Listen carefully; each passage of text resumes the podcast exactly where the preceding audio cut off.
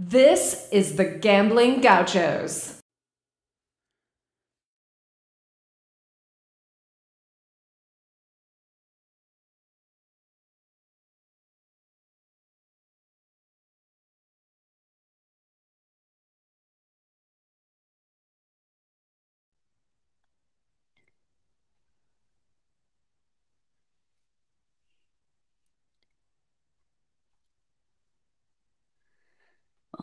Let me, uh, I got some. Okay, hold on. Hold on. Hey, if we keep playing and fighting for each other, and no matter what happens, we just say, what's next? That's all we do. Somebody turn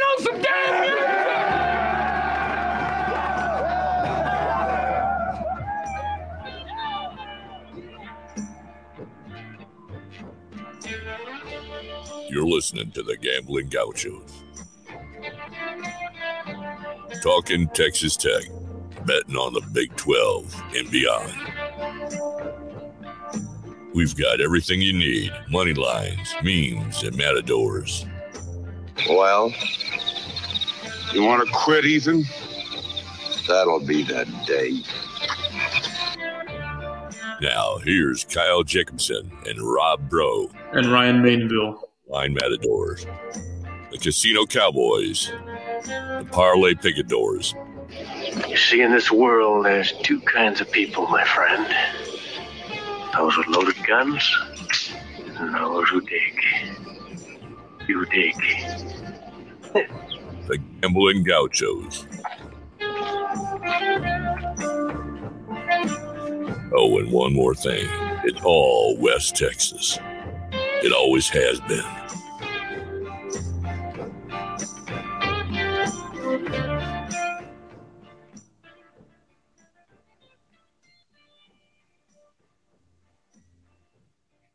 Ooh, welcome into the Gambling Gauchos. That first intro was fire, but I was muted, so uh, the video stream saw my mouth moving and was like, "Look at that idiot." We are in the Cardinal Sports Center studio. You can go gear up for Texas Tech basketball, maybe a tournament run. Eh, we'll talk about it. Texas Tech baseball as well. Never gonna lose, and hopefully they don't lose tomorrow because I would feel bad. Uh, I'm here with Kyle Jacobson and Ryan Mainville. If we had a dunk contest between the three of us, I would put my money on Ryan Mainville. I'll be honest.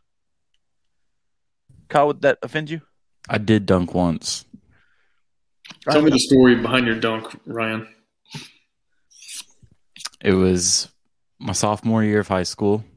I was peaking, peaking in my high. I was like six one at the time, and we were just in the gym warming up before practice, and just went up for it and sort of tossed it in the rim while also touching the the cylinder. So I called it a dunk. Um, probably not a fifty like Mac McClung, but hey, to each their own. You said this happened at practice? Before practice, yeah, We're talking about practice? yeah, we Not are. a game. You didn't Nope. dunk in a game. Nope. Talking about practice. Yep. How many times? If practice counts, and I, I don't know. Um, similar deal. I was, was a late bloomer. My senior year of high school is when I finally got athletic, and um, so me and some guys who played football, like we weren't good enough to play basketball for the school, and so we joined like the the rec league for like high school students, and we played there.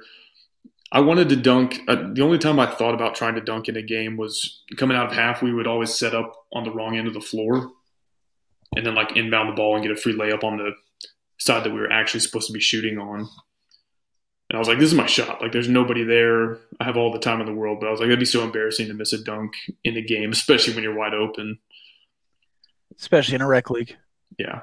No, I hey, if we lowered it down to like nine feet, feel like we could actually do a, a dunk contest. At, at ten, I don't think any of us could do it, so it would it would be pretty pathetic. But Yeah, yeah nine feet. I think I could get that. It's the you know it's the nine that would maybe maybe like nine and a half. yeah, Did y'all ever have the the goals that hung on your bedroom door? yes, The Oh, hundred percent. Or That would the be- uh, a little got blue his piece one. competition there. That'd Yeah. Maybe some pig.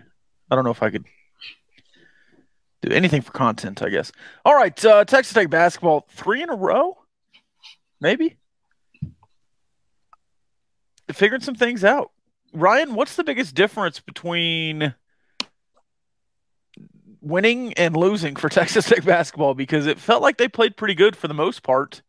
Uh, and I thought this weekend was their biggest win of the season so far. I know you had the big comeback.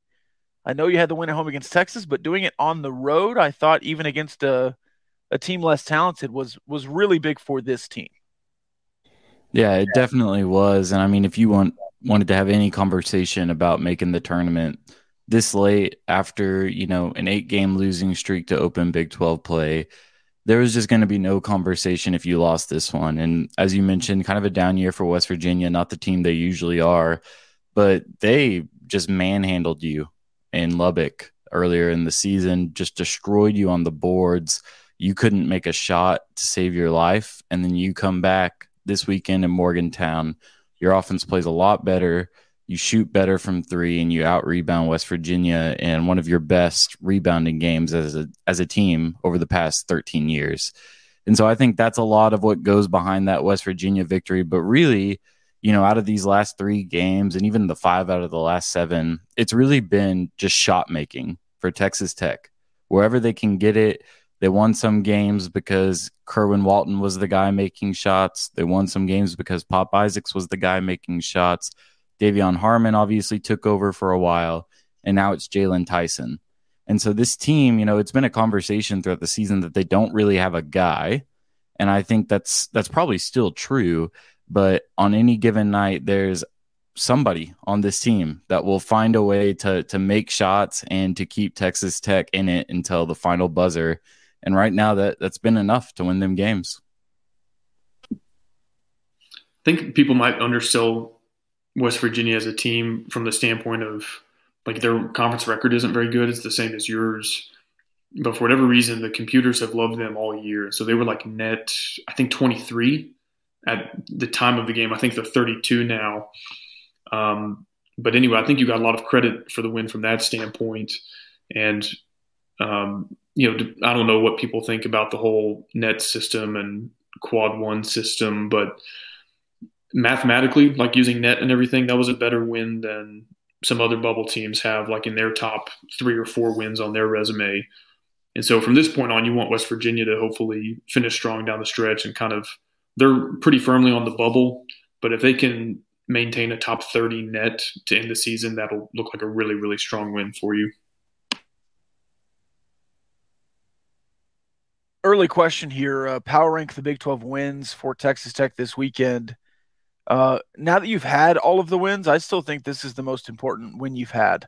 Uh, selfishly, probably, you know, Texas at home. Iowa State that comeback, uh, all all big ones, really big in my opinion.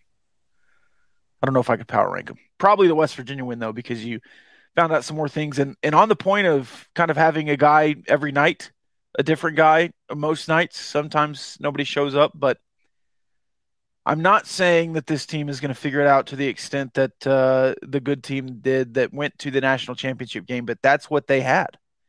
You know, it's Matt Mooney, it was Jarrett Culver, it was Tariq Owens would have a big game, Brandone Francis would pop off every once in a while, and you had that kind of depth. Uh, you have to have that in the Big 12. You can't just live with one guy. Um, very few teams do it, and it takes uh, an incredible player to to live that way. Yeah, and I think West Virginia is living through some of that right now, even with their own offense. And so I think, you know, there are downfalls to this tech team. You know, they're they're very top heavy. Really any guy in their starting lineup this season can be the biggest problem for you. But outside of that, I think you're still just kind of looking for for anything to give you production off the bench. And so that 18 19 team, obviously, they had a, a lot of that coming off the bench, a lot of really good role players. And I also think they had a system that they really fit within. I don't know if that's there for this Texas Tech team, but what they're doing, I mean, offensively ha- has been enough to win them games so far. I think they're still trying to figure out figure it out on the defensive end, But for right now, they, they seem to be winning games uh, on the offensive end. Two things you mentioned right there. Uh, in my opinion, that was the best defensive game you've played all year. Uh, I don't know what the metrics say, but the disparity in paint points, the the rebounding advantage. Um, I don't know that you closed out every opportunity you had on defense, and it certainly wasn't elite, but that was a really good defensive game in my opinion. Was that maybe maybe Kansas State? I don't know. I just felt like that was a complete game defensively. Interesting too to look at the rotation. Um, Kerwin Walton was in the starting lineup, um, and they kind of went like the Dylan Dushek, Ryan Shetter route. He only played for ten minutes. Then Pop comes in off the bench, plays twenty nine minutes. Nobody else on the bench played double digit minutes, and so the rotation really tightened up. Aimaq thirty two minutes, Obanor thirty two, Tyson thirty six, Harmon thirty. So I, I don't know what it'll look like moving forward. I don't know if Batcho when or if he'll come back and what type of condition he'll be in.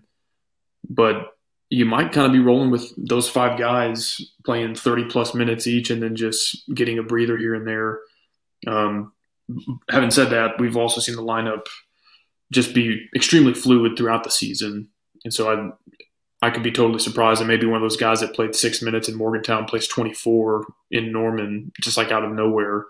We've certainly seen that happen before, but uh, we had a comment in the chat about Aimaq, and I had to listen to part of the game on the radio, so I, missed watching some of it. And I remember at one point they said he was 0 for 7 from the field, and I was just like, man, I, again, like I didn't have eyes on it at that point, and so wasn't quite sure what he was looking like. And I was just thinking to myself, man, he just might not be in condition to do this, and it's unfortunate for him coming back from that injury and he only finished two for 11, so nothing to write home about there. But he got to the free throw line, was 10 of 10 there, and every single one of them was huge for you. So he was able to finish with a double double, 14 and 12. It wasn't pretty, but you'll take it.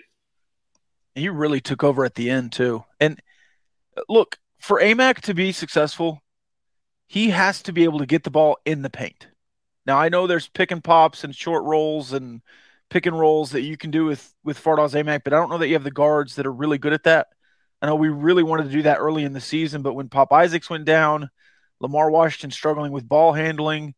Um, I don't know that De'Vion Harmon that's his game. He would rather drive and dish, I think. Um, emphasis on the drive.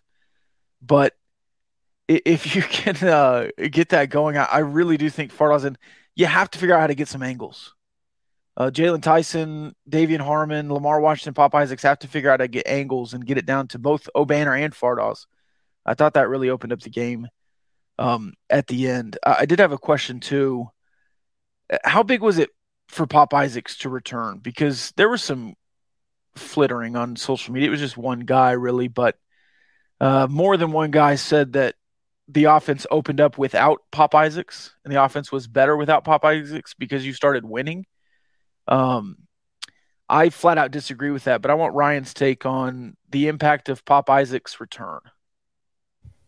I mean, I'm just there, there's not many teams in the country that really have a guy of his caliber, and I, I think that's lost on a lot of people because he's a freshman and, and, he plays like it at times, and that that's just kind of life. Um, as a true freshman point guard in the Big Twelve, you can't expect them to be perfect, especially this year. Like all things considered, for Pop Isaacs to be missing as much time as he has, to be battling an injury throughout the offseason, and to be here and, and Big 12 play, and he's averaging 12 points per game, three assists, a, a steal and a half, and under three turnovers. Like, that's a massive success. And that doesn't even take into consideration the spacing that he creates when he's on the floor because of his ability to shoot the ball, especially off the dribble. And that's something that I think Texas Tech may not have outside of Jaylon Tyson. And even that, it can be hit or miss behind the arc. And so his ability to just take those pull up threes at they're like off the pick and roll or whether it's coming off a screen uh, on the wing side it's just it's unmatched and he really elevates your offensive spacing and there's two things to say there because some people say he shoots too much um, I say Texas Tech should shoot more. Other guys just weren't taking shots. When you were losing, other guys just weren't taking shots. He was passing, and then the ball was getting back to him, and he was shooting. Um, I think Jaylon Tyson has been much more aggressive. De'Vion Harmon, obviously, in stretches, has been really aggressive and really good. So I think Pop uh, is really good for this team, and I'm glad they got to keep him out because they won a couple times, and he got to be look. He looked healthy. He he he set out the proper amount of time. It looks like so. Really excited for a stretch run. Obviously, we'll talk through the schedule in a second, but uh, there's some windows here for Texas Tech to legitimately be in bubble conversation with a win in, uh, in Norman. Certainly. Um, Ryan, I know you're the Bart Torvik expert. Am I correct that he has um, like an NCAA tournament probability for each team on his website? Yeah. What does that look like for Texas Tech right now? Right now, they have an 18.5% uh, odds at getting a bid. They project that as a 10 seed. Wow. So that's probably, and here's what people might not kind of wrap their heads around. In the last two weeks, you've probably multiplied by 15 or 20 your odds of making the tournament. Now, granted, it went from like 1% or less than 1% to what it is now. Um, I keep seeing people say that you need to, like, you can only lose one more. And I know it sounds crazy, but I think you might actually be able to get in at 7 and 11 or like maybe 6 and 12 if you if you win some more games in the tournament, depending on how those are quad one, quad two, all that good stuff. The good thing about this conference, I mean, it, it's a double edged sword because you started 0 and 8 in conference play, 0 and 9, whatever it was, in part because it's so grueling and all these teams are so good. But the other side of that is almost every night you have a chance at a quad one win, and th- those are super helpful in this um, NCAA tournament committee formula. And so I, I've started looking I know your total win loss record isn't great, but I've started to compare because Lunardi updates his bracket like multiple times a day at this point in the season. And I keep looking at your resume versus the last four in that he has. And honestly, most times, as fluid as his last four in has been, you're like right there. Your resume using various data points is very comparable to the last four in. And so if you can maintain some of this and get to, I don't know, six quad one wins, I think you're going to hopefully be in that discussion. And maybe it's too little, too late. Um, but I think people are fixated on that conference record and thinking like, oh, well, you can't get in at any uh, worse than you know this many conference wins. And I don't know, they they might be right, but I think you've at least played your way into being part of the conversation here in the last couple weeks of the regular season. Yeah, I don't know if you saw this on my Twitter or not, but I ran through some essentially scenarios of what Texas Tech would have to do to make the tournament, and you're talking about that that win mark. If they go two and two in the regular season with wins coming against TCU and Oklahoma State, and then they beat West Virginia and UT in the tournament, they'd have a 64% chance at making the tournament. They'd be a last four in team, but they'd have a good chance at getting a bid. And so I think the conversation about winning out the regular season, obviously, I think if you win out, you're you're there. You're you're gonna go dancing. Um, but I don't think that's necessarily what has to happen. I think four wins is really what uh, the metrics are telling you you've got to reach. And I think you really want three of those to come in the regular season. You can afford to lose to Kansas in the Phog, but I think you've got to really win these other three because if you win those three, and then you pick up a win in the Big 12 tournament, you've got a 70 per, 72% chance at a bid. So you're probably yeah. going dancing again. And, and that's an interesting part of this dynamic that we haven't had to consider in the last few seasons because the team has finished so good. But that 7 through 10 play in game in the Big 12 tournament, in most conferences, playing the, let's say, the ninth seed isn't going to do you any good. But if the ninth seed is West Virginia and their net is 32 like it is today, on a neutral site, that's another quad one win. And so you could theoretically get a quad one win just in the play in format. Um, so yeah, I, I I'm with you. I think the committee has always valued regular season games more heavily, but you're gonna have a chance to play a quad one game potentially even in the play in, depending on if you're seeded eighth, ninth, or tenth. I don't think any of those bottom three teams, OU, West Virginia, Tech, will move up to seventh. But um, that that'll be an interesting part of this to follow. Is like who kind of I don't know finishes eighth versus ninth. I guess it's pretty likely it'll be Tech and West Virginia in some order, but we'll see. Um, and yeah, Rob, I've got a whole bunch of data points I can run through on the current last four in if you want me to, or if you want to take this a different direction. I do want to do that, but I had one more thing. I think the Oklahoma game is really important for what you're talking about to ensure they're the 10 seed. I think that's important. Um, and also to put it in baseball terms, Ryan, what you you were just talking about is that you know the magic number is eight for Texas Tech basketball. It, that's you're automatically in, or it would be a shock if you weren't in if you won eight games through the end of the Big Twelve tournament eight if you had eight Big Twelve wins on the season? Yeah, I think that's about right. Because you, I think you you've got to find four somewhere. Yeah. Well, that'd be nine. Would you have four Oh, Big yeah. Twelve or five? No, that'd be eight. Four. Okay, you're right. You're right. I was I was getting ahead of myself. Sorry. And, and I'm basically completely ruling out the possibility of winning at Phog Allen. Just, I mean, I, e- even the team that went to the Final Four got completely housed there.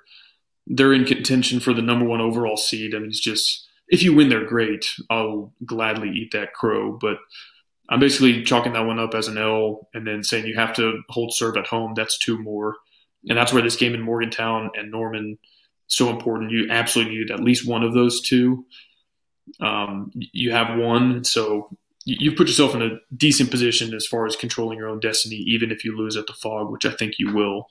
I don't think you need to like count on beating Kansas in Lawrence to make the field or anything like that. Yeah, and Kevin McCullar hurt his ankle, and people were talking about him missing time, and then he went nine and eight against Baylor. Mm. He's fine. That game was crazy, by the way. Baylor could not miss in the first half. I forgot what their largest lead was, but on BPI, they had a 91% chance to win with like 45 seconds left in the first half. And in that chart, it was like Baylor up here goes like straight down for 10 straight minutes at the start of the second half. Kansas must have gone on like a 32 to 6 run or something. Anyway, Kansas wins by 16 after allegedly only having a 10% chance to win the game at all. So that's just the kind of uphill battle it is to play there against a good team like that, which is why I'm just not counting on that one at all.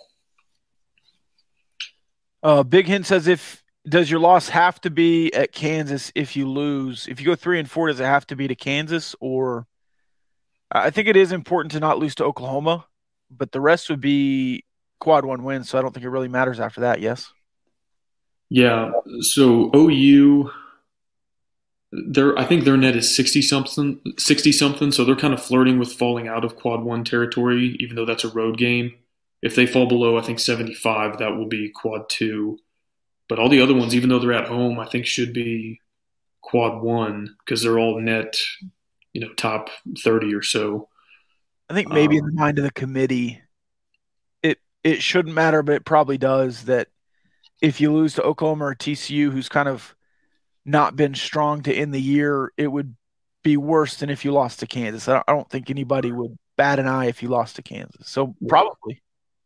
Well, and I, I've talked about this before on the podcast. I just can't help but look back at some of those games that you barely lost.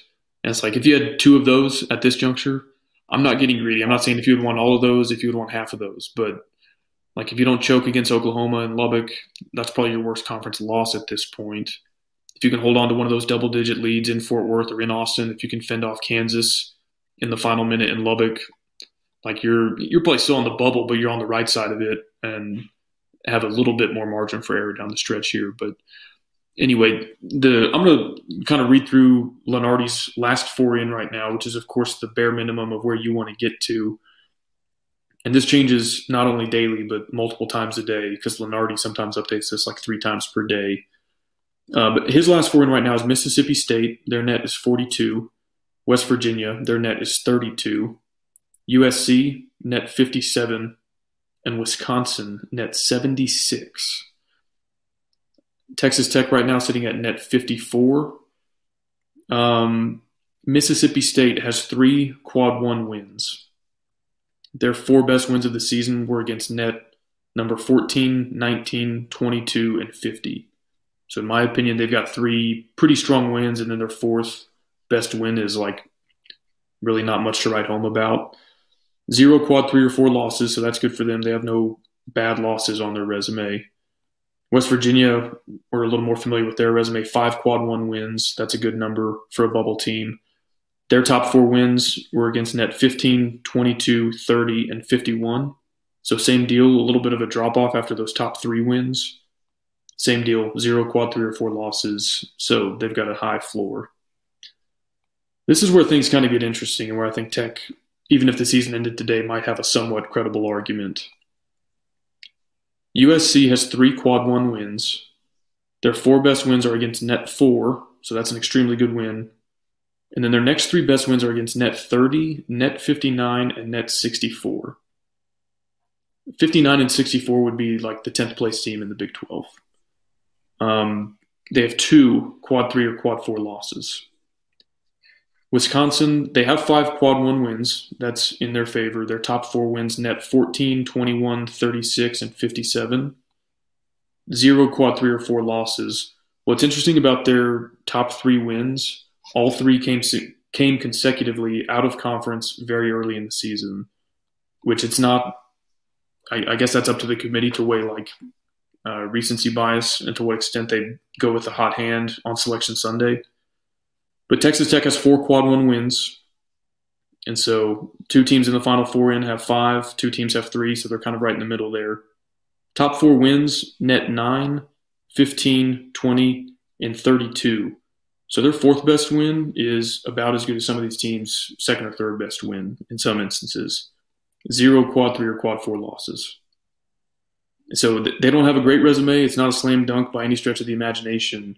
But they're getting to the point where if you looked at the eight teams on the right side of the bubble, the eight teams on the wrong side of the bubble, Texas Tech is kind of right there. And so three or four more quad one wins, no more bad losses. Um, the only kind of bad loss that they might get is like if they play OU in Kansas City, that could be, I guess, a quad two loss. Um, but anyway, I, it's not crazy. Their resume is kind of right on the cusp right now, in my opinion if Texas Tech wins two games in the Big 12 tournament, just project yourself on the regular season. Do you think they're in the tournament? Yes. Probably so. Yeah. Just like Ryan said earlier, especially if it's West Virginia and Texas, which is a very plausible scenario. If you play West Virginia in the 8 9 game, and let's say their net is the same as it is today, 32, and then you play Texas, who's net top 10 on a neutral court, it would be that would really solidify your resume. And it's up to the committee to kind of weigh the conference tournament, the neutral site games. Like, like last year, A&M went on a tear in the SEC tournament, and it didn't do them enough good to make the field. So you don't want to rely on that, but I think those would be two. You, you would have two better wins in conference championship week than most teams would have the opportunity at, and so you could kind of surge ahead at just the right time. Big 12 question. If I gave you Kansas as the solo Big 12 champion, regular season, or the field, the field would include Kansas uh, co champions. Would you take Kansas solo or the field? I'm a big field guy, but the Kansas just feels different right now, especially after that Baylor game. I'm going field, and here's why the last game of the regular season is Kansas in Austin, and those two squads are tied right now. I, I do think it's a three horse race. I don't think Kansas State or Iowa State can get back in it. I think it's Kansas, Texas, or Baylor. Um, but yeah, I think it's more likely that somebody will at least split with Kansas, and Texas could still win it straight up by themselves. So yeah, I'll take the field. Drop your vote in the chats, Ryan. What do you think? I'll take the field but I don't feel good about it. I mean, Kansas State has got West Virginia at home still. That's a game they should win pretty comfortably. They've got Tech at home. TCU on the road, who really knows what what team they are right now, really, but that's that's a couple that they should have, and then one that they probably will win. So makes me feel good about Kansas, but gonna take the field because we're gonna play the odds. Is Mike Miles gonna return against Texas Tech and Lubbock? feels like that would be a, a thing that would happen. he played this Yeah. this weekend. Or did he He's already already return? Yeah. Yeah, I'm so out of it this weekend. It's at a state wrestling tournament. I I, I watched uh, most of the Texas Tech game, and then I took uh, you know uh, the the gym, the internet, whatever, and then uh, watched most of the baseball game too. But speaking of baseball, uh, pretty good weekend. You, let's get more basketball in here. Uh, any, any other basketball thoughts from you guys? I have one. Y'all might recall, I don't remember which juncture in the season I asked you all this, but I said, is it more likely that you make the field as an at large or by winning the Big 12 tournament? I guess it was probably when you were 0 and 3 or 0 and 4 or something before the wheels really came off. Um, how would you answer today? Or, I mean, have we won enough in the last couple of weeks that you think making the field as an at large is considerably more likely at this point? Ooh. Um with Oklahoma and TCU, Oklahoma State at home, in a scenario where you get a team you've already beaten in the Big 12 tournament or at least split with, um, well, you're not going to sweep everybody, anybody, but I, oh, man, I think it's more likely right now that Texas Tech is in the tournament. Yeah. Yeah, I'd say I'd say getting a getting a bid, and I think part of my reasoning there is, I mean, we talked about it earlier, but Tech's got you know five guys essentially that are playing about 36 minutes a night, and two of those guys are injured still, and so there's just way too many variables there for me in Kansas City to think that this team can kind of hold up for you know four games if they're in that in that play-in situation. So yeah, I'm gonna go at a for an at-large bid. Dizzy says uh, that's a hot take, Rob. I, I don't think it's a hot take. I don't I don't think it's like 80-20 that they make the tournament, but I would say it's 51-49 that they make the tournament, and that would make me lean toward Texas Tech will make the tournament. Uh, as we've just said, I think eight is the magic number. You're at four. You have potentially six games left. Is it is it impossible? No. Is it probable? Probably not. But I, I would lean toward it because even if even if seven gets you in, if seven Big Twelve wins get you in, I think also things we need to talk about and that we haven't yet. Um, if West Virginia tanks, uh, you would steal their bid. I mean, if you're an eight bid league right now, and and the committee wants West Virginia, and if West Virginia wins one of the last five, and then doesn't win in the Big Twelve tournament, I think all of a sudden, if Oklahoma State tanks the last couple of weeks and they're, you know, eight and whatever, and you're eight and whatever with two Big 12 wins in the Big 12 tournament, you might still their bid. So you might even be the seventh team at the end. especially like you said, um, if you play them in the first game of the Big 12 tournament in Kansas City and you're both in that first four in or out discussion, that could be a de facto play in game. Yeah. And I think their resume right now is the one that is maybe most comparable. You have the same win loss record, the same conference win loss record. I think the same quad one wins. They might have one more quad one win than you, but they have a lot of quad one losses like you do. No bad losses, no quad three or quad four losses. So I think they're probably just an inch ahead of you right now, which is why they're last four in, and you're you're labeled under being considered or in consideration by Lunardi. Um, but yeah, I think it, it's it's hard to see a way where they both get in. I think it's possible for this to be an eight bid league, um, but not not terribly likely. No, and I know you have the bit, uh, or whoever tweets from the Gauchos account has the bit that says uh, nine bid league or whatever, but probably going to be a seven bid league, maybe an eight bid league. Um, again, 51 49. And, and if it is a playing game with Oklahoma State, uh, with the four games remaining, I would say Oklahoma's the most important, Oklahoma State's the second most important, and those are like 1A, 1B. And you also have to think about, you know, it absolutely could be an eight bid league and probably should be. Dizzy again says uh, seven bid seven bid league is criminal, but if the Horizon League has their number one seed lose in the Horizon tournament and they get two in, that hurts the Big 12.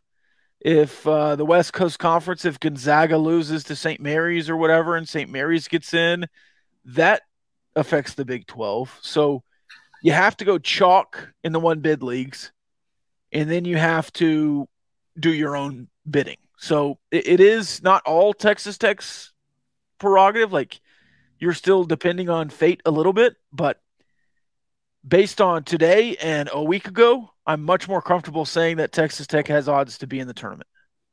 I got to tell you, I undervalued or maybe overvalued like the the stress of selection Sunday when you're like, are we gonna be a two? Are we gonna be a four? Which city are we going to? Like Yeah. that would pale in comparison to all these brackets and like looking at okay, we're the last team in according to this guy, we're the first team out according to that guy, and like you said, have to follow the the Big Sky League or the Horizon League to be like, oh crap, they might be a two bid league now. That is like next level stress and suffering on selection Sunday. So Welcome i'm glad we're back in the conversation, but if if you are like right on the bubble when it when this thing ends, it's going to be tough. Uh, Ryan says Avery Anderson out for the season is tough for Oklahoma State. Man, eh, when he played with Cade Cunningham, I thought arguably he was as important to Oklahoma State down the stretch as Cade Cunningham was. Obviously, Cade Cunningham, a much different player, but o- Oklahoma State really needed Avery Anderson. He was really good in that stretch run for them when they went to the tournament. Uh, he has not been that good again.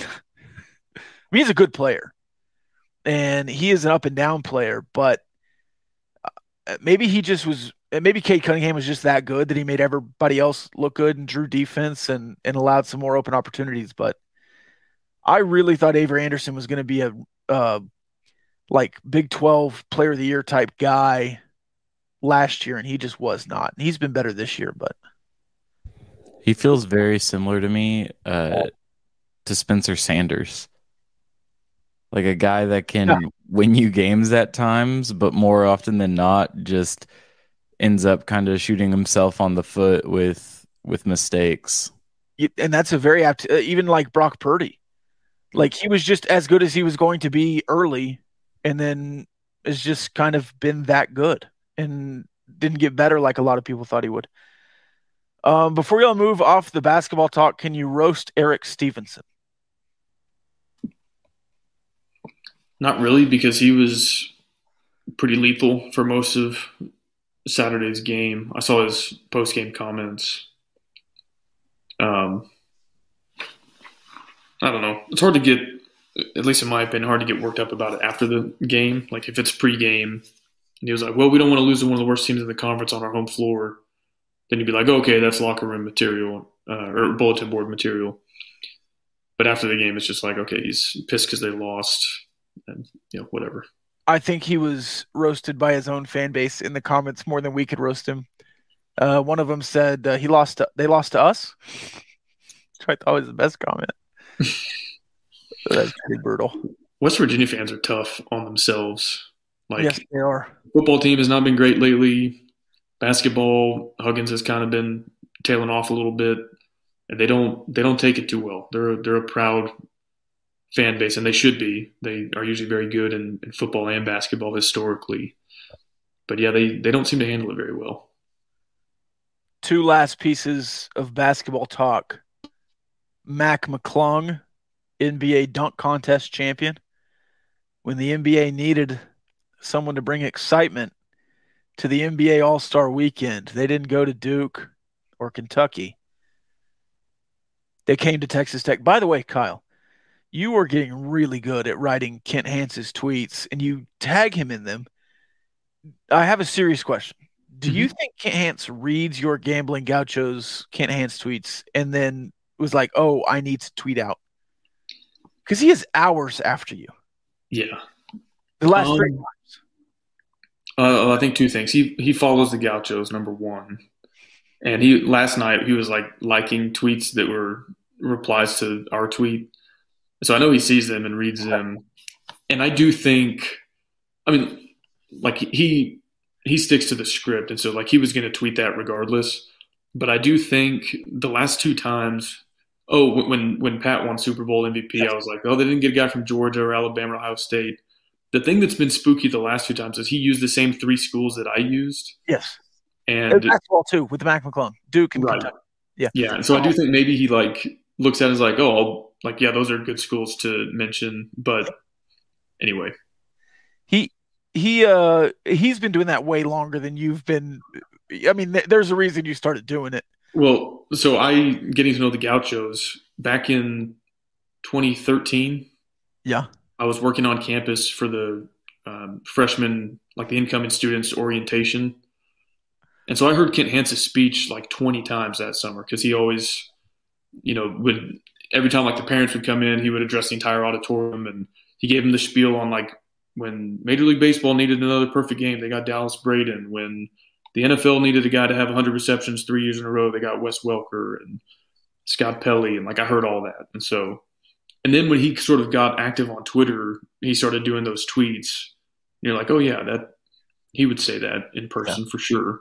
That tracks. Well, yeah, I think I, I think I might have it down better than most, just because I've heard that speech so many times that I like I've you got have- You have it better than Ken Hance. I've got the cadence down. Yeah.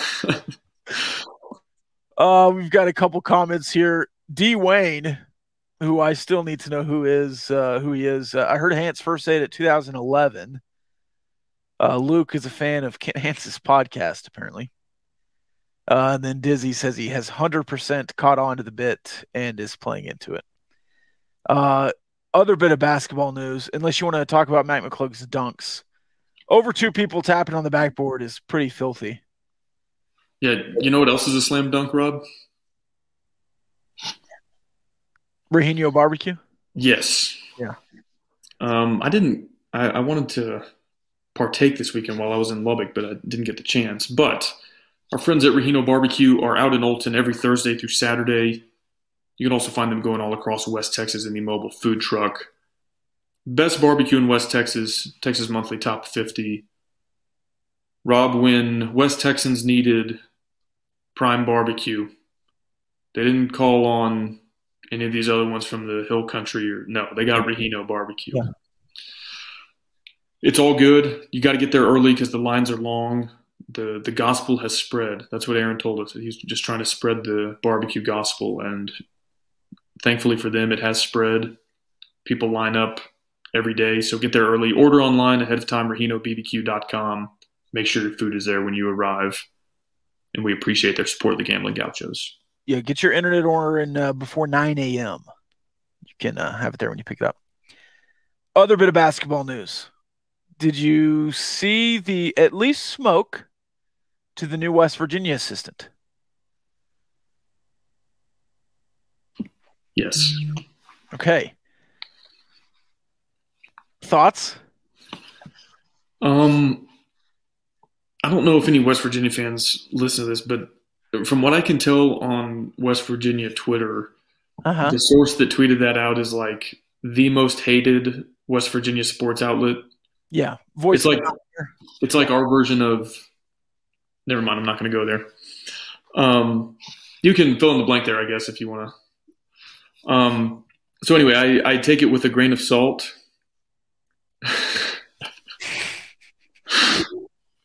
Uh, subscribe on YouTube if you want to get the joke there. Uh, YouTube.com slash at gambling gauchos. Um, anyway, so I, I'm taking it with a grain of salt until maybe somebody else reports it. I I have a It would be interesting. I have a source that uh, has reported it to me. So And it, you know, look, this is looking ahead a bit. But if he needs a, a rehab stint, which I think he does, even though those charges were dropped, starting as an assistant, I think is a good place for him. And that school in Yeah. particular is one where he could be an assistant for a year or two and then slide right in and probably do a really good job on, on the court. Especially when people think that he uh, Huggins has lost his fastball. I mean, a lot of people think that Huggins is done. And that's where I actually think all the other stuff aside, Huggins might not want that sort of presence on his own bench because he knows the fans are, if they have another season like this, they're going to be like, well, get rid of Huggins and just hire Chris Beard. Like, we know Chris Beard can go to the Final Four and all this stuff. So I, I would be a little bit surprised if there were legs to it, but if there's if there's smoke, then maybe. Uh, I'm going to be honest. Last week, Bob Huggins was doing an interview with the radio guy, and he was downright jovial. I think Bob Huggins is about to retire. I think Bob Huggins was, I think he has come to terms. I'll say this: if if Chris Beard to West Virginia is official in the next week, West he is the next head coach at West Virginia. I think, and I think it might be this offseason. I mean, I don't think they're going to Gary Patterson him, but I mean, I think they'll let him go out gracefully. And I, I, I know that Chris Beard is going to coach again. I hate that it's probably going to be in the Big 12, but with all the familiarity and success in the Big 12 that he's had now at two programs, and you can argue about success at Texas, he was only there a year, a year and a half, but he can recruit to the conference he absolutely could recruit to West Virginia. Um, it would be a it would be a really good hire. Uh, I, would it be a, would it be a great hire? I mean, he's not he's not getting the Art Briles treatment.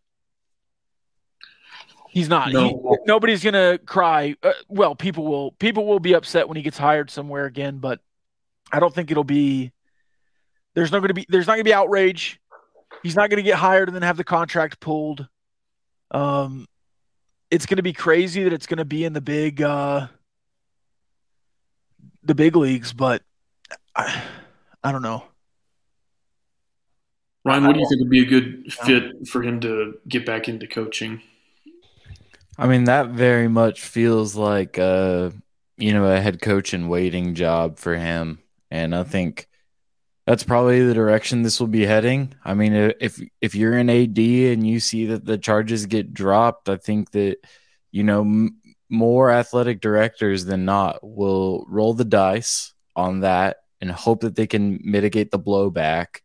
And then, especially if you've got a head coach who's kind of a, a sitting duck and you're just waiting to see what happens. And I think you know with with Huggins getting into the Hall of Fame and West Virginia just hasn't really been able to be the caliber of team that they were in the past over the last few years.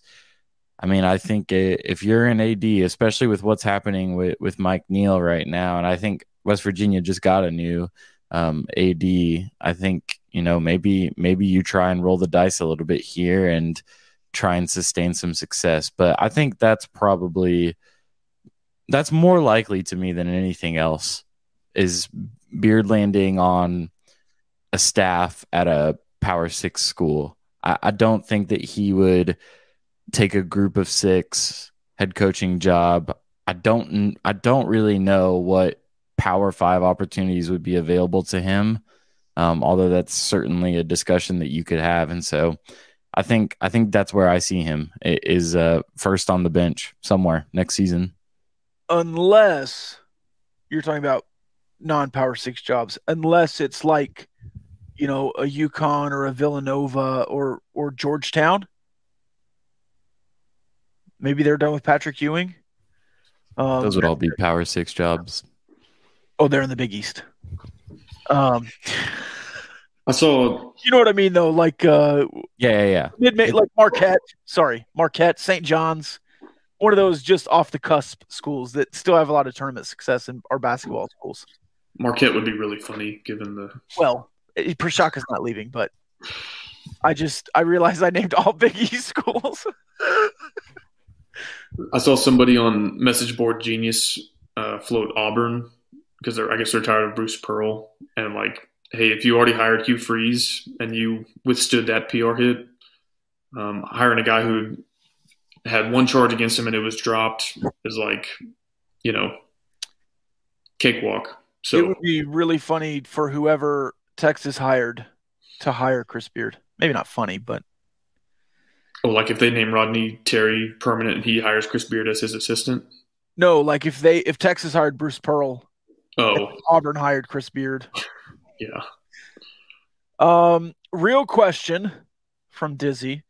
Uh, how does a school not catch major flack from their fan base and donors by hiring someone tarnished like him he is very tarnished in Lubbock. I think nationally, with the charges dropped and the spin, the immediate spin that the lawyer put out, um, the statement that Randi Trew put out, and then the charges getting dropped. I mean, nationally, I don't think that Chris Beard is um, tarnished long term.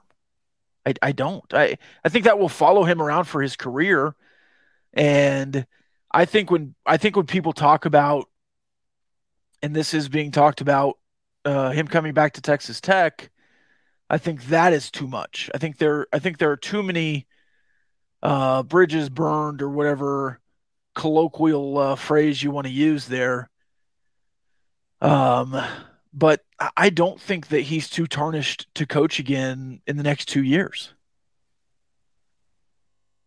Uh, Tarrington says there will be some blow black, blow, blow black, blowback from a small loud group, Twitter. Uh, but if you drop it at five on a Friday, by Monday people have forgotten. Hey, d- does anybody care right now about Kendall Briles at TCU? Credit to me. Uh, no. Uh, You know, they went through that for a few days, and then we all moved on. yeah. Just uh, also, have you noticed Chris Beard's Twitter profile? No, Uh, black header. Name is at Coach Beard. Profile is him on a stool. Hint Huggy Bear. Uh, and then at the final four in a in a Red Raider coaching role. well, cool. Uh, Dizzy says cold world. It is. I I mean, it is. And should Chris Beard have all the opportunities he had before the incident? No. Will he? I I don't know if he has all of them. Uh, he certainly could coach in the NBA. He'll just have to graduate back up to the type of job he wanted.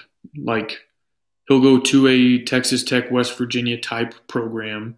Yeah. And then if he stays clean there and wins, like he probably will, uh, one, no West Virginia fans in this example are going to be upset three years from now if he's got him in three straight Sweet 16s. But then two, a, I don't know, I don't know about like Kentucky or somebody like that, but a step up from West Virginia or Texas Tech, but maybe a rung below like the true blue bloods, like maybe Arizona. He would go somewhere like that. Um, so yeah, I mean, it's in my opinion, it's basically like a setback for his career. It didn't end his career. He has to go back to the type of job he was at three years ago, and if he wins there, he'll have the same opportunities he had when he was named head coach at Texas. And I'll say this, like I'll I'll say the quiet part out loud. I, I think Chris Beard is a generally not great person to be around. I didn't love my encounters with him during his time in Lubbock. He was very arrogant and condescending. I, I don't enjoy him as a person, but the reality is he's a damn good basketball coach. There, there's just no other way around it. He gets it. He knows how to get players into his program, and he knows how to build that program culture. And so I, I think a lot of people, I'm not saying this is what I would do, but a lot of people are, are going to look over what happened and, and get this guy on a bench because the reality is success has followed him every single time that he's, you know, ran a program, success has followed. And I think there are a lot of people that are willing to look over a lot of things um, if it means a winning athletics program and generating revenue because that's ultimately what this all leads down to at, at the end of the day is is winning games and selling tickets And I think as soon as Chris Beard put out a, I want to use the word genuine, but I don't know that I would even believe it, but at least some type of statement, I think that would go a long way. If he said, you know, I lost my way, um, I was in a dark place. Me and my fiance were in a dark place, and it happened, and we're moving on from it, and yada yada. I, I don't know that that will happen, but I do think that that would go a long way. All right.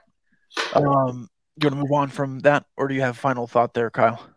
Nope. Let's talk Mac McClung. Oh, go back to Mac. We didn't really talk about it that much. Yeah, let's do it some more. I interrupted with the uh, Rahino ad read.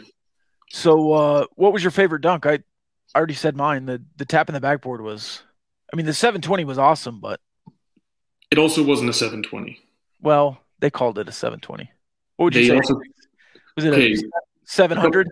couple thoughts on this. Okay. They need to teach a little bit of what would that be? Geometry, trigonometry. I don't, I don't even know. Um, Calculus. because the commentators are going back and forth. They're like, "What was it? It a 720?" He's like, "No, it was more like a, a 360 and a half." It's like, okay, there's a 540. there's a correlating degree for that. That that would be a 540. Yeah. Look, I went Zapruder on it. I wanted it to be a 540, but when he dunks the ball, his feet and shoulders are aligned the exact same way they were when he took off. It was a 360, and it was still a freaking sweet dunk. And Just a really fast 360. there's like an illusion because he kept spinning after he dunked it that made it look like he was like twirling the whole time. It was a sick dunk. He deserved to win, hands down, but it it was a 360. Do you know how I know uh, the rotations and uh, what they are and, and how many spins it is? Tony Hawk's Pro Skater 4. Uh, two, but yeah. Well, I'm a little older than you. Did you ever I did did you ever, original, actually. Did you ever go to Cheat Planet and do like zero gravity and do like 16 spins? Oh, yeah. I don't even remember like how high it was like, oh, I just did a 32,840 or something. It's just ridiculous. I always did the Christ Air because I thought it was cool. Yeah. Yeah. Anyways. Dude, Uh, that's a throwback. so he, uh, yes, and uh, SXX, SSX, uh, uh, what was it? Tricky, Tricky. Pro, Pro Tricks, Tricky? Whatever it is, the snowboarding game. That was a fun game. There was also a uh, mountain biking game called Downhill Racer. Yes. That was Down, downhill domination. Downhill Domination. Yes, Yeah. that You, game. you, could, you could throw bottles at people. Yes, Yeah. I, I've never known anyone that knew that game. Yeah, I love that I game. was the only one that played that. That's awesome. Yeah, man, that was awesome. All right. Um, he also just got signed by the 76ers. They were really high on him during the what is it, Future Stars game. He dropped like 40 the week before uh, with the Blue Crabs or the Blue Lobsters or Blue Lagoons, wherever he was playing. Blue coats. Sure. Um, so I mean, The blue lobsters. I hope he gets. I think I think it's Maine, right? I think they have a lobster as their logo. I don't know. Um, right. that was a bromance moment. Um, I hope he gets a legitimate shot with Philadelphia to end the year. Ryan, I'm not uh, way up on the NBA. I watch some Mavericks basketball. Uh, is there a, a real spot for him with Philadelphia to? I don't know if you know either. I, I'm assuming you do. You're an NBA guy. Um, is there a legitimate spot for him on that roster to to make some some movements? He can score, which is a very valuable commodity for pretty much any NBA team nowadays. And so I think there's a there's a real chance that he can, you know, find himself on any bench that he wants if if there's a spot open on a team that needs scoring. And so we'll see what happens. I still think that his size is a bit of a problem in the league, and I think his his speed. Um, it's obviously not fair to categorize athleticism for him in general because the guy can jump 50 inches in the air. But the speed, especially defensively, is a bit of an issue right now. And so I think size and defensive issues are really what's going to either make or break uh, for him finding a role. It's would you qualify? Qual- would you qualify him as quick but not fast? I think Yes. offensively he has some some burst, but Yeah. Is he is he deceptively fast? is he a lunch pail guy? Coach's kid. Is he gritty? What I loved the most about the dunk contest was like I don't know, he, he kind of mentioned it after the fact doing some interviews. He was like, honestly, that was kind of a blur. Like I'm still trying to process it. But imagine yeah, like your career trajectory, you're in the D League or wherever, or G League, I guess they call it now. They call you up three days ago, like, hey, yeah, hey, you're in the dunk contest. And then every time you go dunk, you have like Giannis and Shaq and all these guys gassing you up.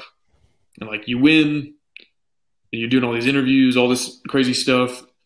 And I guess we just, I don't know, maybe I don't remember. Maybe he didn't do a ton of media availability at Tech, but I don't remember actually like hearing from him very much during his one season in Lubbock.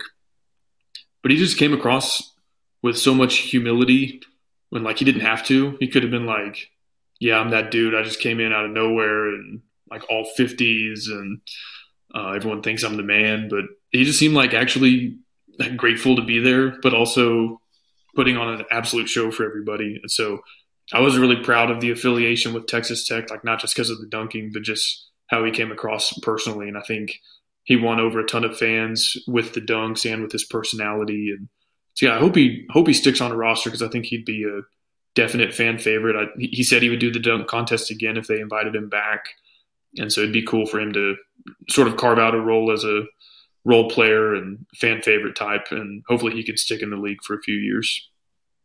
Yeah, Mac McClung because he got popular on Instagram first because he was a high school House of Highlights guy. People all assumed he was just some cocky sob, uh, and he was kind of in high school, but he was flashy and and it was getting attention, and he was getting recruited. And then he went to Georgetown, right? And then he comes to Texas Tech, and people are just like, "Oh, Mac McClung, you're gonna get this crazy stuff." And he was never like, I don't remember a bunch of dunks when he was here. Um, that that wasn't the role, and that's not how the team played. Uh, he was really good. I think he won Newcomer of the Year.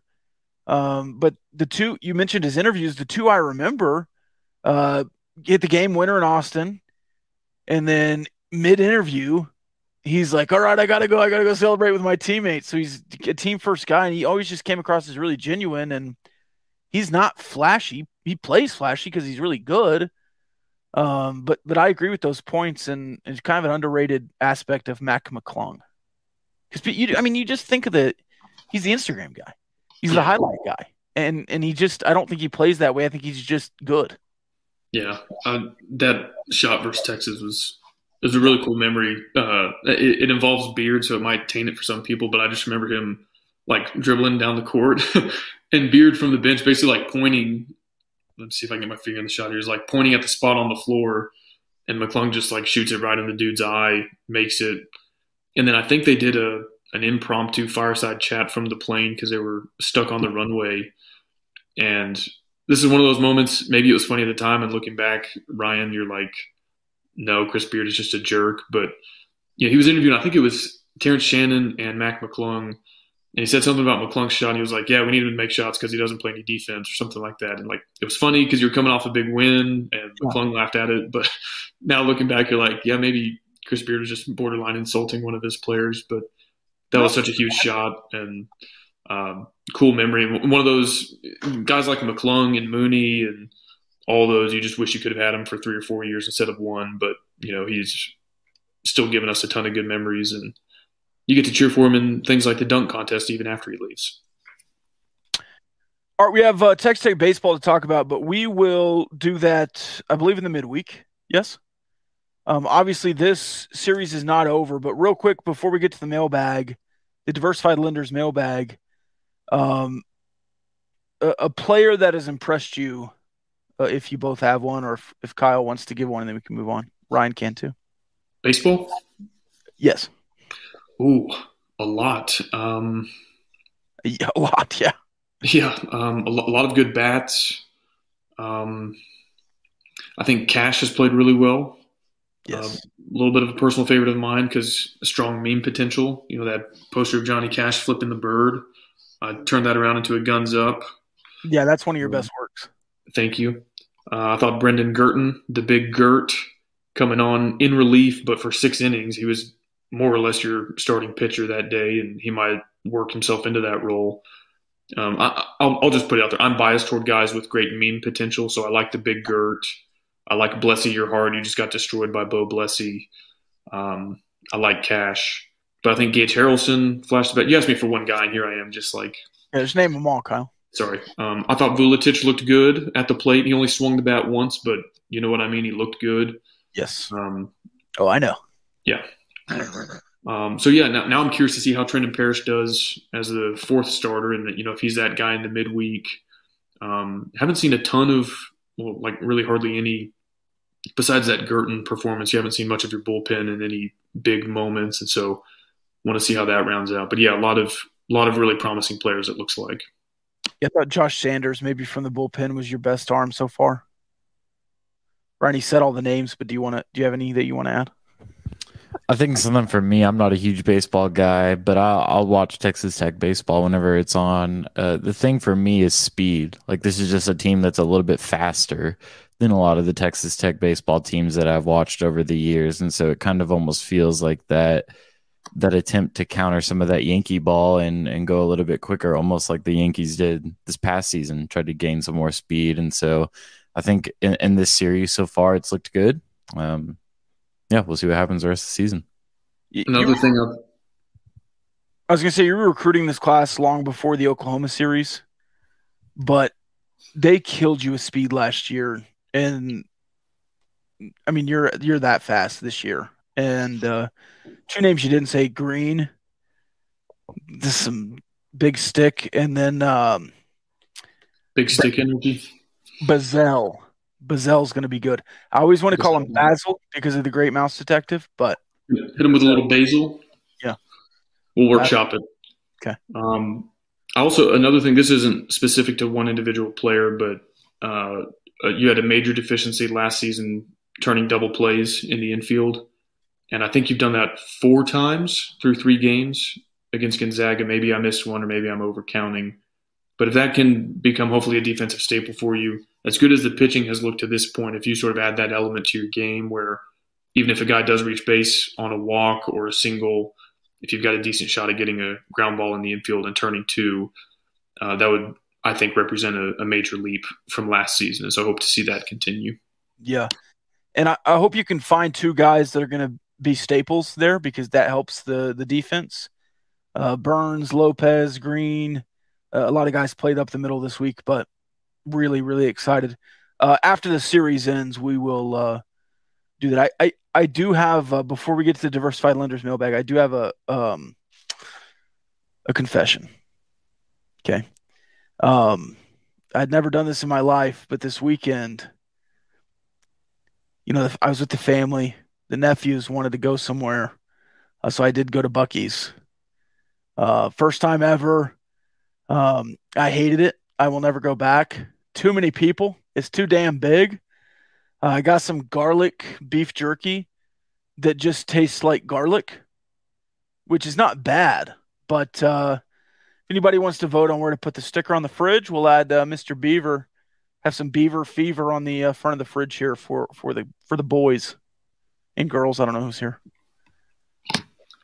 I think I've only been to Buc-ee's once, and same deal. I was like, why do people wait in line on the frontage road for this?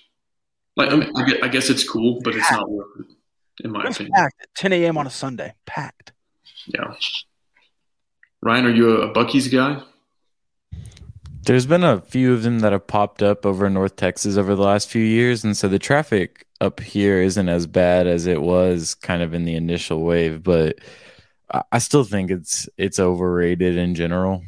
Brisket's good though. I, I can do a brisket sandwich. It's no Rajino, but it's good when you're on the go.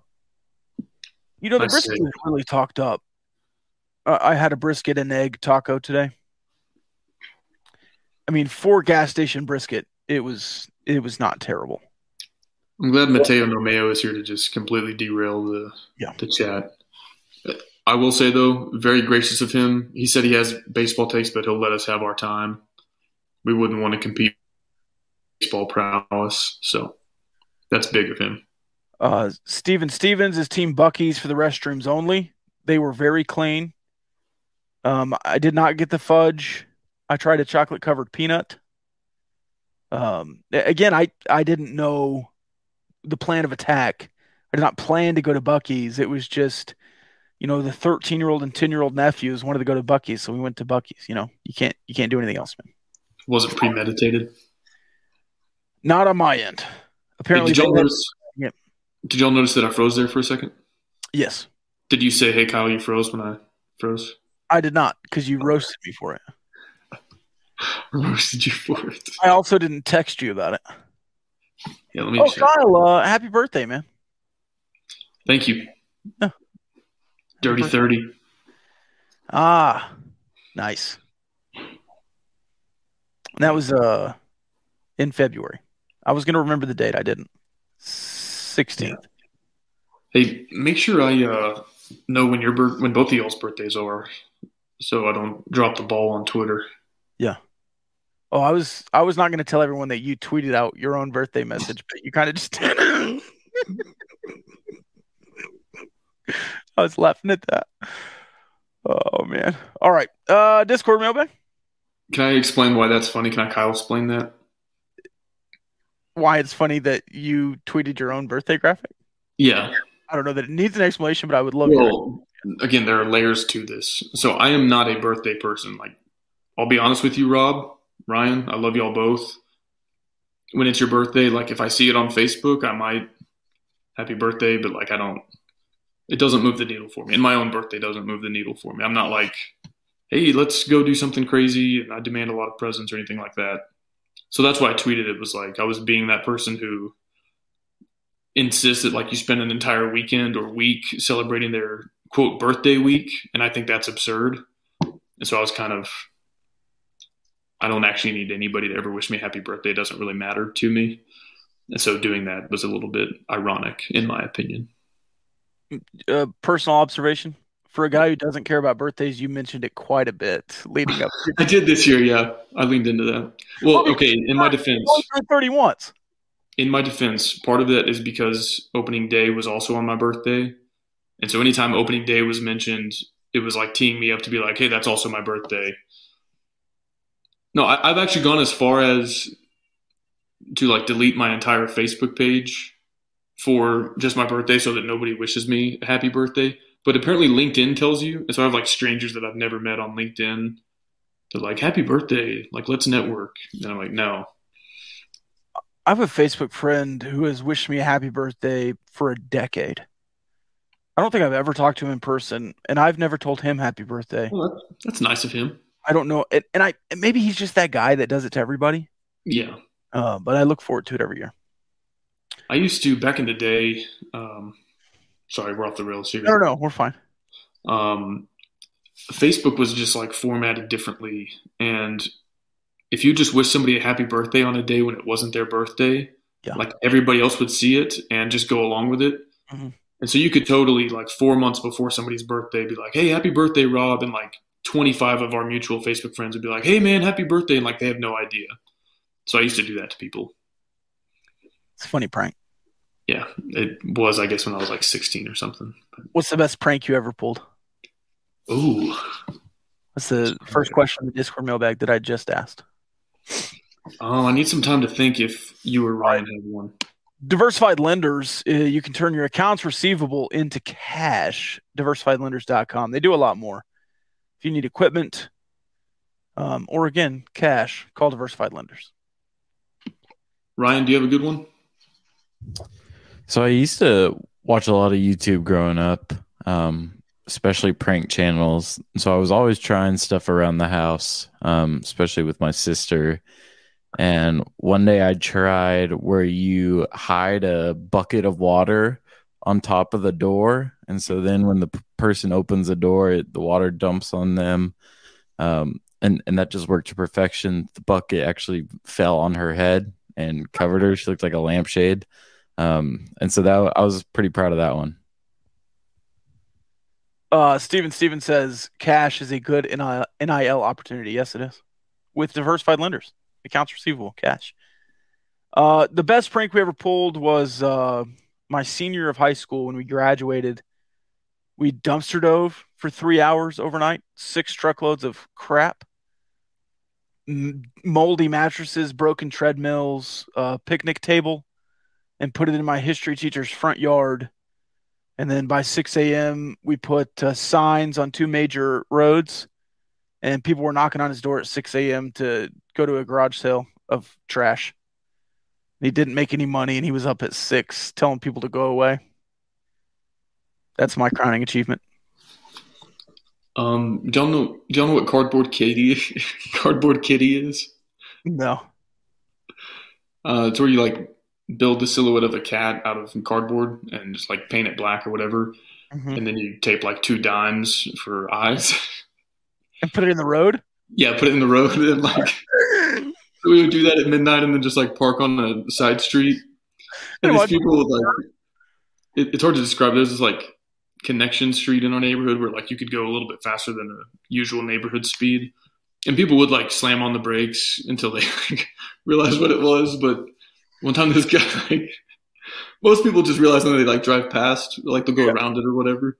So one guy got like mad. He like got out, like picked it up, and put it in his car, and I think he like saw us, and so we we sped off. Um, another time, I had this um, I had this app on my phone that simulated a police siren, and my um, my friend's little brother was like hosting some party. They were like 16, you know, it's like children. Um, anyway, they were not supposed to be drinking, but they were, I guess. Um, if they got caught, they could have called Barnett, Howard, and Williams. Anyway, so they were like really nervous about this, the kids at this party, and like I wasn't there, but so we drove up and like parked in this cul-de-sac where the party is, and I like turned the volume on my truck all the way up, and they like wouldn't even come like answer the door to let us in or whatever because they were like so worried it was going to be the police or something. Anyway, after like minutes of it was like a hostage standoff, but this kid finally like comes out and he's walking down the driveway. I like blare the siren. He was so scared he like ran like through the backyard and like behind the house. I was like, dude, the police aren't going to show up running a siren because they busted your like underage party. But um, that wasn't really a prank. It's just kind of like a mean thing we did to that kid. But yeah, we did cardboard kitty. That was kind of a go-to. Was, I'd never heard of that. It's a good time. Did y'all flamingo people? No, It was like a pay it forward thing. You would like put plastic flamingos, like 40 of them in a yard, and then they would like pay for the next person to do it. And it was like a thing, like maybe it's like a fundraiser thing. We would fork people, get a hundred pack of forks. One time we forked somebody and then put Vaseline on all of them, so they could you couldn't pull them out of their yard. we We also wrapped, we wrapped a girl one time, and then watched her clean it up. Her mom got pissed. Cleaned it up at midnight, and then we did it again right when she went back inside. I always hated that when Oh yeah. When your mom was like, "Why did your friends TP us?" I'm like, "I don't know, because they're idiots. Like, it's not my fault. I didn't tell them to." Yeah. Um, okay, so this other time, I just thought of this.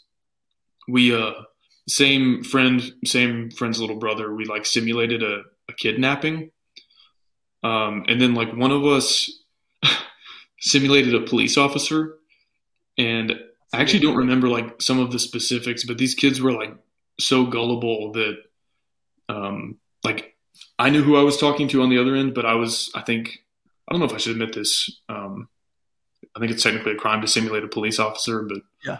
um, I've I've done it too. in Prank calls. and he like didn't believe that we were the police, which he was right. But then I was like, "Yeah, we've got uh, voice recognition technology here at the police department. Am I speaking to?" And I like said his first name and last name and the street he lived on. He was in like shock for five seconds, and he was like, "Dude, I don't know who you are. Please just bring our friend back." But anyway, um, I wish I could remember more of the dynamics of that. But uh, anyway, we let them know eventually that like our friend's little brother was not kidnapped, and they were fine with it. But I Prank called oh, cool! It's a felony. Awesome. yeah. I prank called my principal's daughter one time. Mm, Five minutes into the conversation, he was like, "Uh, Mister Bro." He's listening the whole time on the other line. It's like, oh damn! It's like I, I thought I was hiding my voice there, John. I don't think I ever actually said because I knew this was a crime. Like, hey, this is Officer So and So with, but I think I like sort of left that impression. Oh, that was a go-to for us. Yeah, this is Sergeant Pickle Body. yeah, we'd say that all the time. It's like you can call me Sarge. We we prank called relentlessly. We were so stupid. We were so stupid. We, I feel like we, Ryan- we called them campouts, but it was we just had sleepovers, like almost like in high school every every week. We had a shop we stayed in. I, I was a pretty good kid growing up. I feel like Ryan was a better kid, and Rob. I feel like if we were start bench cutting, you were like probably the rowdiest of the bunch. What? To private school, as I just say all my uh troubles there. Uh, we did. We we we uh we TP'd quite a bit. We were we were menaces. Somebody else called Ryan a menace, but That's a funny comment. The last one. uh Matthew says sometimes I drive by my buddy's house, which my phone connects to his Wi-Fi and blare Spanish music on some random Wi-Fi speaker. It's like a Google Home. I've been doing it for three years. Does he know? Oh man, I would I would get rid of that Google Home if somebody did that every time. Like even if I didn't like if especially if I didn't know who it was and it just happened sometimes. Paranoid though. All right, let's run through these because we have a bunch of them. Uh, all right, diversified lenders mailbag. I already did the ad read. Uh, what's your favorite throwback logo, team color, scheme, uniform, any sport? That's a big question. So many. Right off the top, my favorite collegiate throwback is Texas Tech's baseball throwback with the script tech. The, kind of the eggshell shirt, red lettering, red hat, flat double T. Trying to stall for you. You guys have one? Like the Jazz throwbacks. Hey, you had a good tweet the other day about the '90s basketball teams. Yeah. Mavericks had a great '90s run. Raptors. I love the. I guess Rockets fans hated that era, but I loved the pinstripe basketball uniforms that the Rockets had in the late '90s. I had a pair Um, of T Max in junior high. Yeah, I like the Spurs Fiesta color scheme, which they they're doing that a little bit more today. But um, I like sticking to the Big Twelve. I really like UCF's throwback. They were the Citronauts. It's like an astronaut citrus fruit looking thing. I think it's kind of cool. Um, really, anything '90s kind of themed. The uh, the purple and teal stuff, like the Charlotte Hornets, the NBA All Star uniforms were purple and teal. The Pistons were teal back then. I don't know why, but I I just love Jazz that. throwbacks. I love that color wheel. Yeah, the Jazz. Ryan, do you have any favorite throwbacks? Ooh, and the Oilers in the NFL. Yes. Raptors throwbacks with the actual raptor on the jersey. Those are nice. Yeah, the purple and black, so good. They don't use enough purple anymore. I'm a big purple guy. You tell? Uh, oh, also happy anniversary. That happened in the uh, mailbag as well. Whose anniversary is it? Uh, your wedding anniversary? Is it coming up? Has it already happened? It's not for a couple months. Oh, I I just assumed since you brought it up. Did you want us to start preparing for that as well? No, that's okay. Okay. Guys, please don't send gifts to my address, which I'll share with you just in case. But You yeah, need a PO box for all the really unnecessary. What's the if you do, if you do send me gifts, five hundred dollar limit, like no big deal at all. Okay, Is it the wood anniversary? uh, five years. Yeah, is that the wood anniversary? I don't know. I'm gonna. We'll buy you a, a Chuck cutting board. Okay, you don't have to do that. Just for the record. You know, one of us got the other one a Christmas gift. Um, so Hey, scoot your head a little bit. Other way. Yeah, that hat behind you. yeah. Oh, you did give me that hat. Oh, yeah, we're even then. Yeah, we're even Stevesies. You know, I wouldn't need to be even though. I mean, that's just the kind of guy I am. Gift you, I would not remember things like that uh, down the road. No. Uh, let's see. What's your favorite sticker hey, on your fridge? Actually, I'm not. I'm not over this yet because that was a an attempted cheap shot. The Christmas gift you got me, you also got it for yourself. So You also got a Gauchos hat for yourself. I did We not. both Oh, you don't have a Gauchos hat like this? Not from uh, Spreadshirt or whatever it was before we were with Cardinals. This is my favorite sticker on my fridge. The butt head. It's a good one. There's a couple magnets too I like. Uh, My mom got me a magnet that was like, "Hey, don't be a douchebag" or something. I was like, "Oh, thanks." uh, let's see. What is phase four? We'll tell you later. Should college baseball play with wood bats? No. Nah. There's some gun jokes in here. What's going on? Uh, we talked about this one already, uh, but if seven conference wins is believed to be the minimum number to get in the tournament, what past three conference losses would you like to get back? And I'm going to whittle it down to one. You can have one conference loss back this season. What would you get back? I think I think TCU and Fort Worth.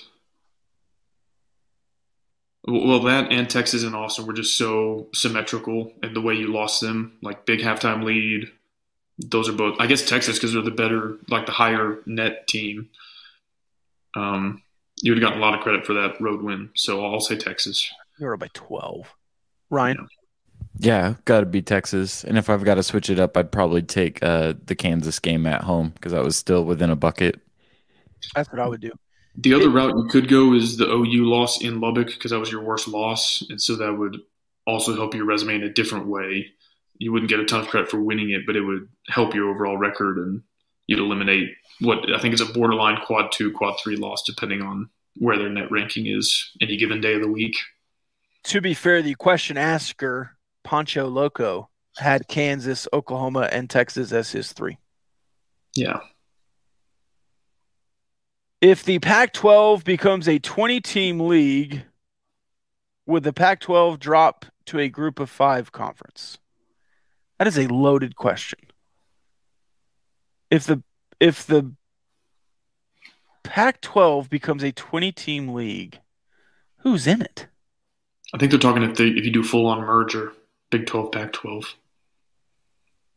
Uh, okay. I mean, if they start adding SMU and San Diego State and no, that's what I'm saying. Like, if instead of that, the entire Big 12 joins the Pac 12, I think that's what they're asking. Or if the Pac 12 joins, I mean, it would be the Big 12. I don't, I refute, I refuse the uh, question. Yes, it would be a group of five. If it's, if there's no Big 12 teams involved and you're just adding, I mean, if you join the Mountain West, if the Mountain West joins the Pac 12, it's Fresno State and whoever else. No, I don't, I don't like that. Uh, Big Hen's phone died. What I miss? Oh, Ryan says he's going to send Kyle a stripper to celebrate. Is that for the fifth anniversary or for the birthday? Yeah, definitely don't do that.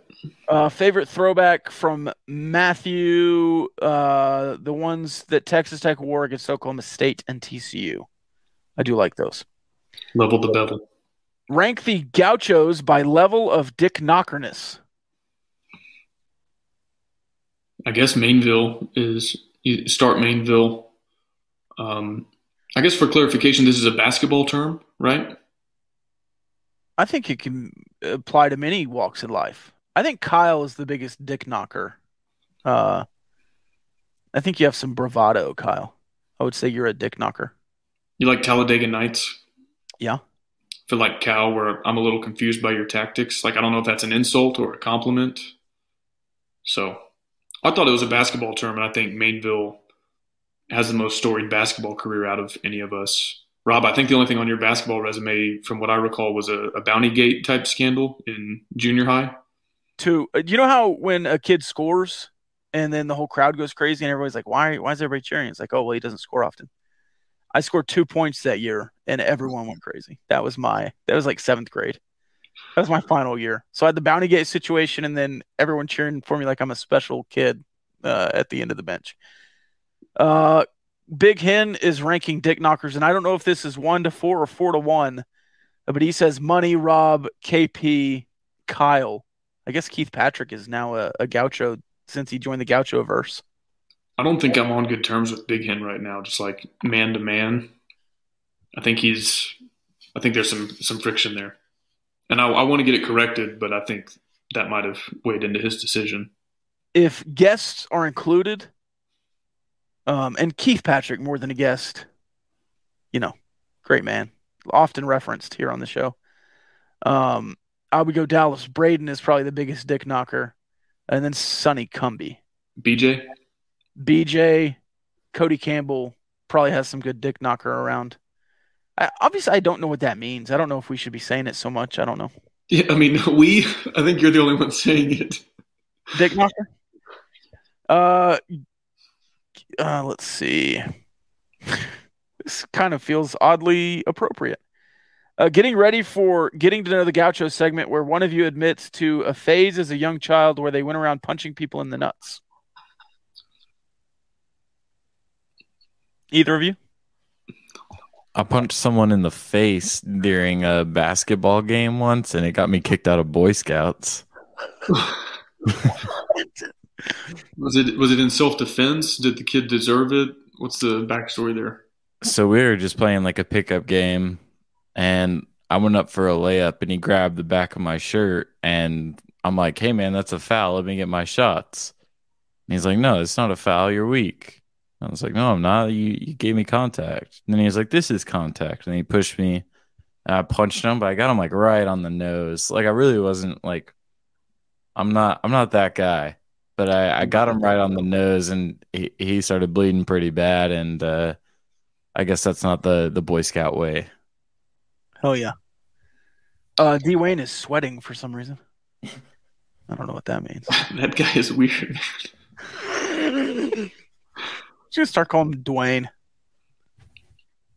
Uh, are the Gauchos planning to drive or fly to the Final Four in Houston?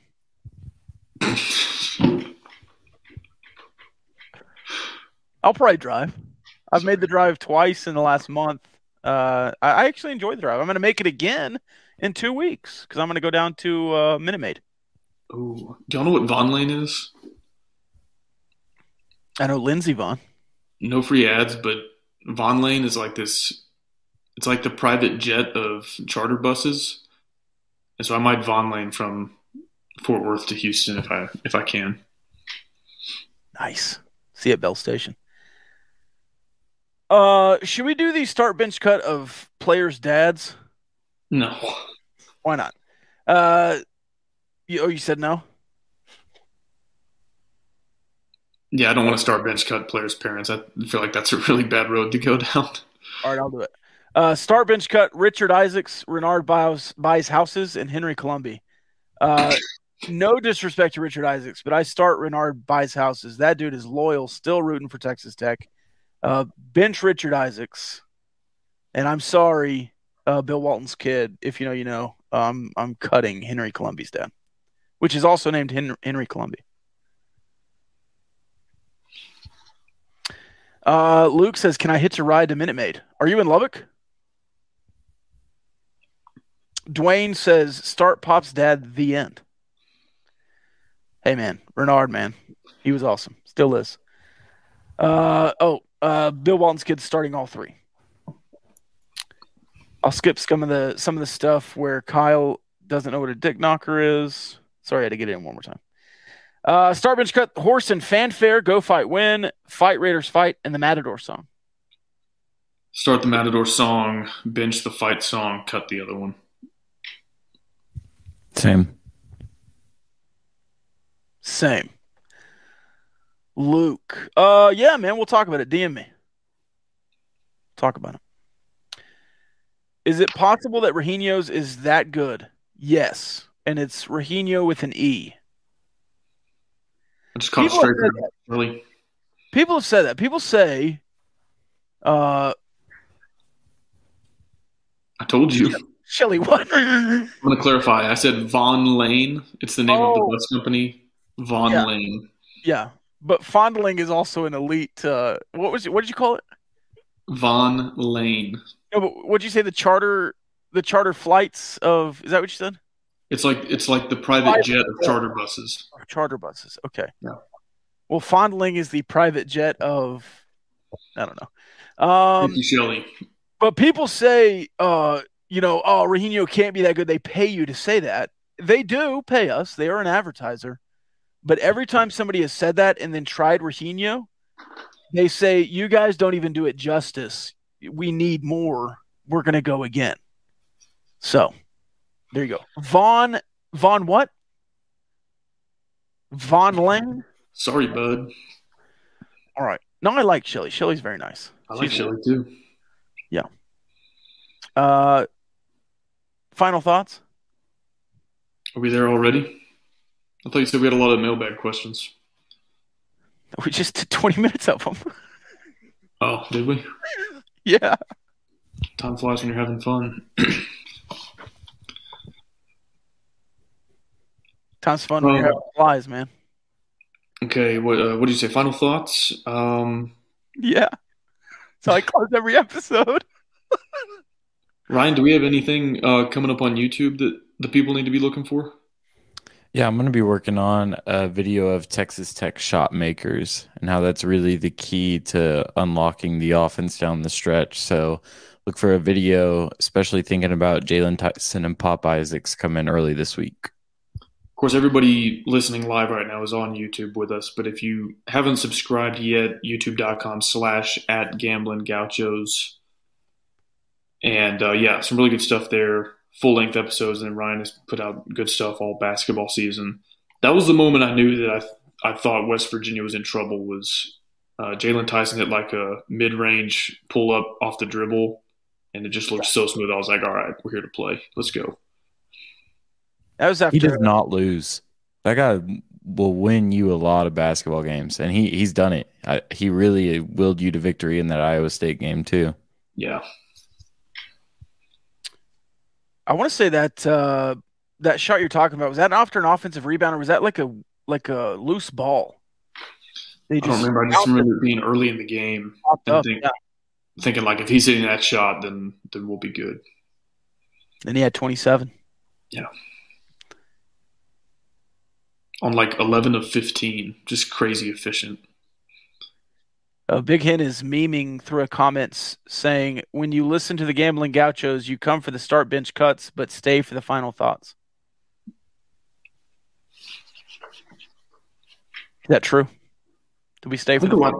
I think a lot of people leave because of the start bench cuts. I know for a fact we've lost at least one Twitter follower because of start bench cut. Yeah, well, he's not a very good lawyer compared to uh, Barnett Howard and Williams. That's kind of a stray shot. Actually, yeah, he might be a great lawyer. I don't know. I don't know that guy. But yeah, our preferred attorney here on the show is Barnett Howard and Williams. I wonder what the statute of limitations is on impersonating a police officer, like just asking for a friend there. For me, It- all right. Um, oh, I keep trying to turn those off.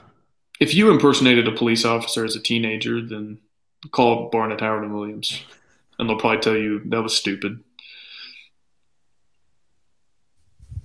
That was stupid. All right, I don't. I don't have any final thoughts, man. I, I said them all. Buc-ee's, man. Tell me where to put it on the fridge. Um, I if you want a full fridge tour, smash that like button, hit follow, comment down below. It's YouTube, baby. Uh, you can also find us where you find your podcast. One Okay, more you gotta- thing. It's way over there. The subscribe. I wasn't pointing. I was the number one. One more thing. Uh, can y'all stay on for a phase four discussion once we end the recording here or end the stream? What's your favorite song involving the number one? Oh, see, I could go Brian McKnight. Yeah, step Start back at one. Um, Nelly, I am number one. Ah, Uh, damn. Number one day more from Les Mis. One day more. We don't. Hey, let's not do Ooh. that. Oh, only Yeah, one. so- Only one by Yellowcard, the acoustic version. Oh, that's Ryan knows what I'm talking about. Ryan does strike me as a Yellowcard guy. Is that true? I dabble. You like uh, you like that era of music? I dabble. Shelly wants a full fridge tour next episode. So is it Finger Eleven? One thing. yeah. What about one is the lonely? traded it, oh, I gave it all away for one thing.